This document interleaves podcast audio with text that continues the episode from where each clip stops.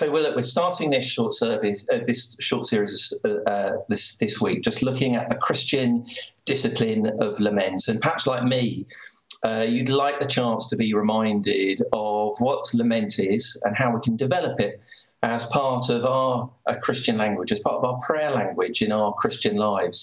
And I'm really excited for all that God is going to be saying to us and teaching us over the next um, three weeks. And I'd love to just quickly pray as we think about that passage which Kenny uh, read and, and all that God has to say to us. So let's just pray together. Father God, we do thank you that you're present with us this morning. We thank you that you love to be in conversation with us, to celebrate uh, in our joys, um, but also to be there in, in times of trouble, in times of crisis. And we pray as you speak to us through your word, we pray that we would have hearts that are open to all that you want to say to us. And we pray in your name. Amen. Well, I wonder if you've seen that great video that is uh, going around on the internet at the moment with the comedian Michael McIntyre. And it's a sketch where he visits a fortune teller. And if you haven't seen it, I'm going to put it up on the um, Facebook chat um, after the service. It is fantastic. And the sketch is set in June last year, so June 2019. And the fortune teller has really disturbing news um, as uh, he speaks to Michael. And he gazes into his crystal ball and he states this Next year, you will no longer be a comedian. You will be a substitute teacher, an amateur hairdresser. Your uniform for these jobs will be tracksuit bottoms. You'll wear these tracksuit bottoms for many months, and in your top half, you'll wear the t shirt that you slept in the night before. You'll spend many months inside, and you'll only be out, allowed out once a day for exercise. Sound familiar? Well, last summer we couldn't have foreseen uh, what we'd be going through and what we'd have in, in store in all the disruptions of this year. And as a nation, we're really good at finding the humour in times of challenge. And a stiff upper lip is uh, right in the heart of our DNA as a nation. And that's probably a really good thing. Though, however tough our stiff upper lips, if we're honest, we're living through tough times. We're living through tough times personally, through tough times as a country, and we're living through tough times as a world. We may have met people who cheerfully uh, announce that they've rather enjoyed life in lockdown. And if that's you, that is something to give real thanks for. But for many of us, the coronavirus pandemic has been and it continues to be a really tough time. For many of us, the toughest time we've ever faced. And we have to be honest that this is a time of lament.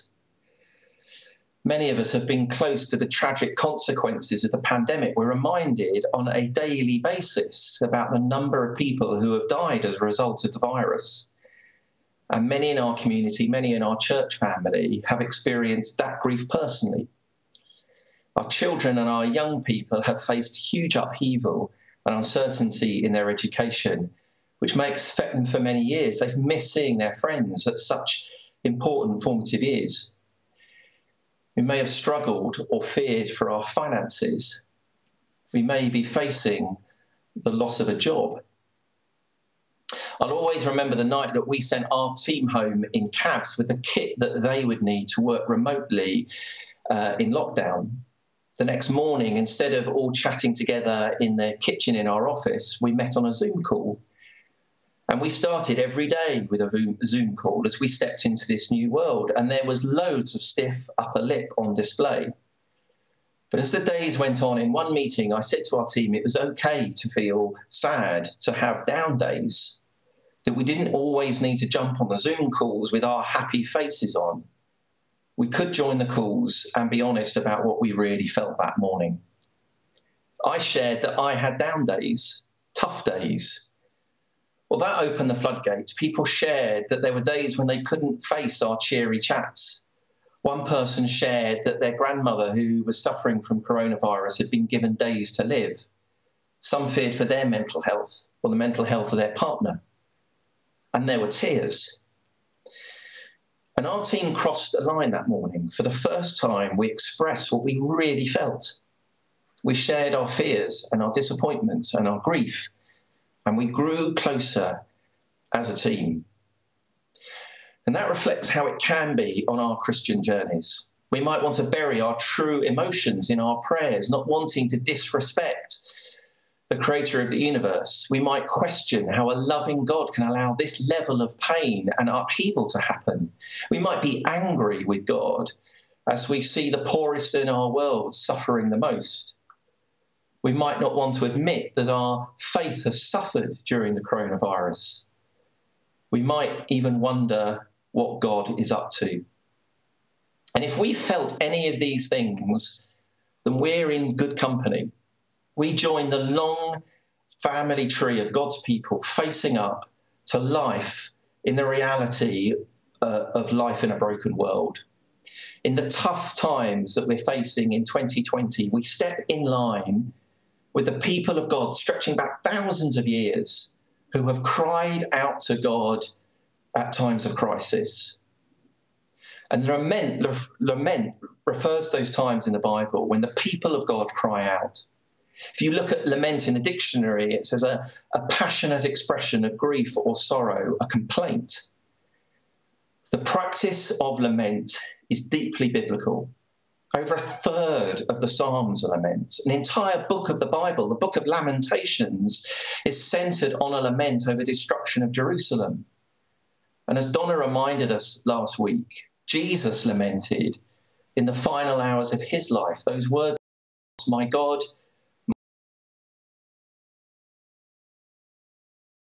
which Kenny read, is an example of the tradition of lament. In our translation, the, the psalm is titled A Prayer of an Afflicted Person Who Has Grown Weak and Pours Out a Lament Before God. And you see that if you've if you're reading along, you'll see that in verse 1 to 5. Hear my prayer, Lord. Let my cry for help come to you. Do not hide your face from me. When I am in distress, turn your ear to me. When I call, answer me quickly. For my days vanish like smoke, my bones burn like glowing embers, my heart um, is blighted and withered like grass. I forget to eat my food.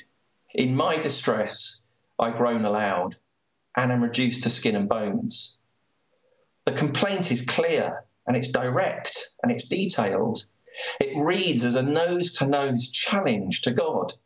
There's no airbrushing here, no polite, buttoned up emotions.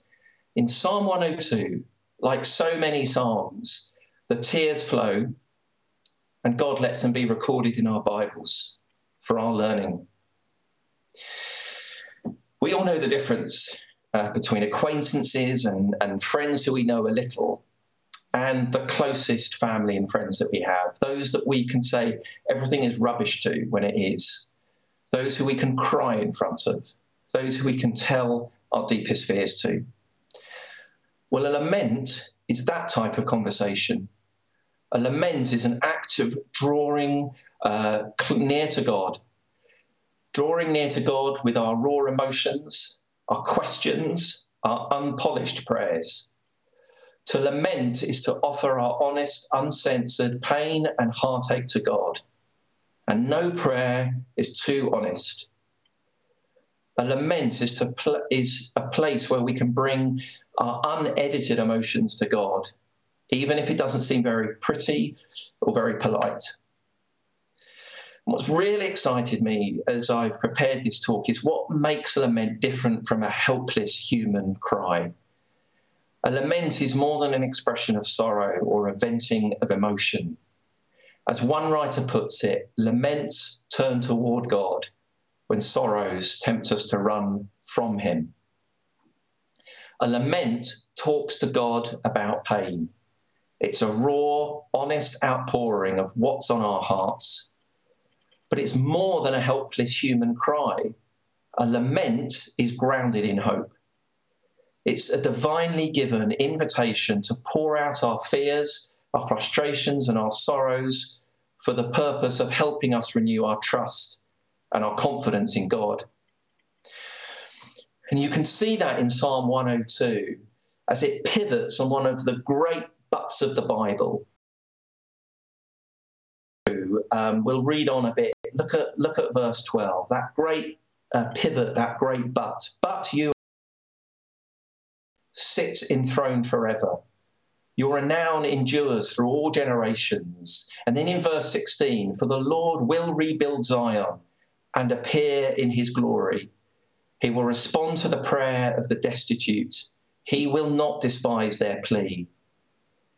And then on in verse 25, in the beginning you laid the foundations of the earth, and the heavens are the work of your hands. They will perish, but you will remain. They will all wear out like a garment, like clothing, you will change them, and they will be discarded. But you remain the same, and your years will never end. The children of your servants will live in your presence. Their descendants will be established before you. The writer of this psalm reminds us that God is not ignorant to the suffering of creation. God has not forget, forgotten and God has not rejected us. As we lament, we're reminded that we share in God's own lamenting over the brokenness of his creation. Lament, it, lament, interpret the brokenness of our world through a gospel lens. Christians lament rather than cry out desperately because we know the big picture of God's plan creation, fall, redemption, and restoration. In Revelation, right at the end of the Bible, we're reminded about the ending of all laments. From Revelation 21, verse 4 He will wipe away every tear from their eyes, and death shall be no more. Neither shall there be mourning, nor crying, nor pain any more, for the former things have passed away. The prayer of lament provides us with a fantastic prayer language for living lives amidst the brokenness of our world and choosing to trust in God's sovereignty. And choosing to trust is key here. It's the great pattern of lament in the Bible, a pattern running through so many of the Psalms. God's people look back and they remember. And they remember God's faithfulness. God rescuing his people, taking them out of the land of Egypt, God forgiving their rebellion time and time and time and time again. They look back, they remember, and they choose to trust. As Christians living through tough times, we cry more than a helpless cry. We cry a lament, acknowledging the pain but actively trusting in God's faithfulness, his goodness, and his sovereignty. We remember and we trust that we are living through the years of waiting, waiting for Jesus to return and restore everything. As I close, I want us to think of some of the ways that we might respond this week. Many of us um, who are facing uh, tough times, we may struggle to find the words to pray, uh, either the, the despair, the, the, the, hope. And, and perhaps this week we just look through the Psalms and perhaps we want to make one of those Psalms our prayer this week. We might want to remember the faithfulness of God in our lives, the times that we have known God's touch. Perhaps this week we might experiment with our own lament lang- prayer language, offering honest, raw, uncensored prayers to our Heavenly Father. And perhaps we're in the practice of journaling. And as we think about the coronavirus pandemic, we might want to write down our own prayer of lament to God. In a moment, Esther is going to lead us in a reflection song and it's a lovely version of the hymn, Be Still My Soul. Words written in 1697 that speak to us in 2020. And you might want to use these words as a prayer this week. And we'll share the, the link to these words um, in the Facebook chat uh, after the service. Be still, my soul. The Lord is on your side. Bear patiently the cross of grief and pain. Leave to your God to order and provide. In every change, he faithful will remain. Be still, my soul, your Saviour and your friend will lead you safe until a joyful end.